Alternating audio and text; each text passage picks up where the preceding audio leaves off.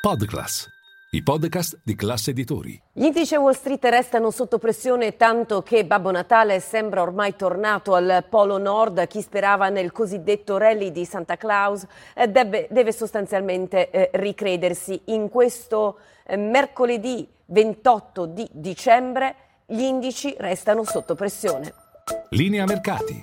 In anteprima, con la redazione di Class CNBC, le notizie che muovono le borse internazionali.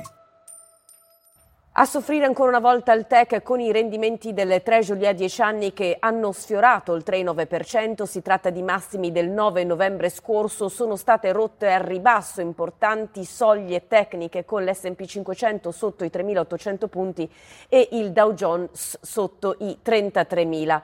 Il tutto mentre la Cina resta al monitorato speciale perché se è vero che la riapertura può essere vista come un sostegno all'economia globale, è anche vero che potrebbe alimentare le già alte pressioni inflattive. Non solo a preoccupare in questo momento le autorità nel mondo è il boom dei contagi. In Italia chi arriva dalla Cina risulta positivo verrà messo in quarantena, questo dopo che sostanzialmente un passeggero su due in arrivo dalla nazione asiatica a Malpensa è risultato positivo. Negli Stati Uniti si va oltre. Dal 5 gennaio prossimo sarà richiesto a tutti coloro che arrivano dalla Cina un tampone negativo eseguito due giorni prima dell'arrivo arrivo negli Stati Uniti e questo vale a prescindere dalla nazionalità e dallo status della propria vaccinazione. Intanto dal fronte aziendale Apple resta sotto pressione, quella di oggi è stata la nona giornata consecutiva in ribasso, il titolo sta vivendo il mese peggiore dal novembre del 2018 e va verso l'anno peggiore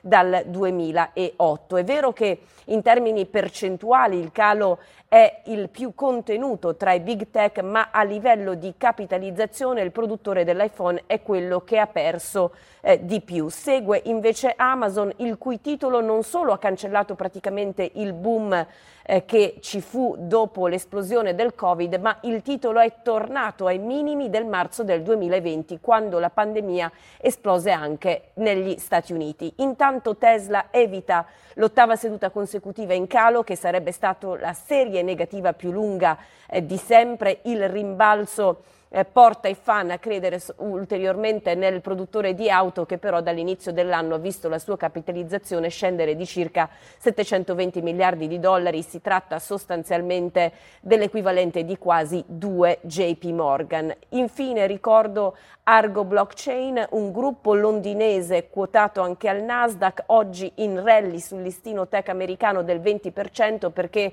ha siglato sostanzialmente un accordo che, almeno per il momento, gli evita la bancarotta. Il tutto mentre Bitcoin si prepara a chiudere l'anno peggiore dal 2018 in un cripto inverno che sembra destinato a continuare.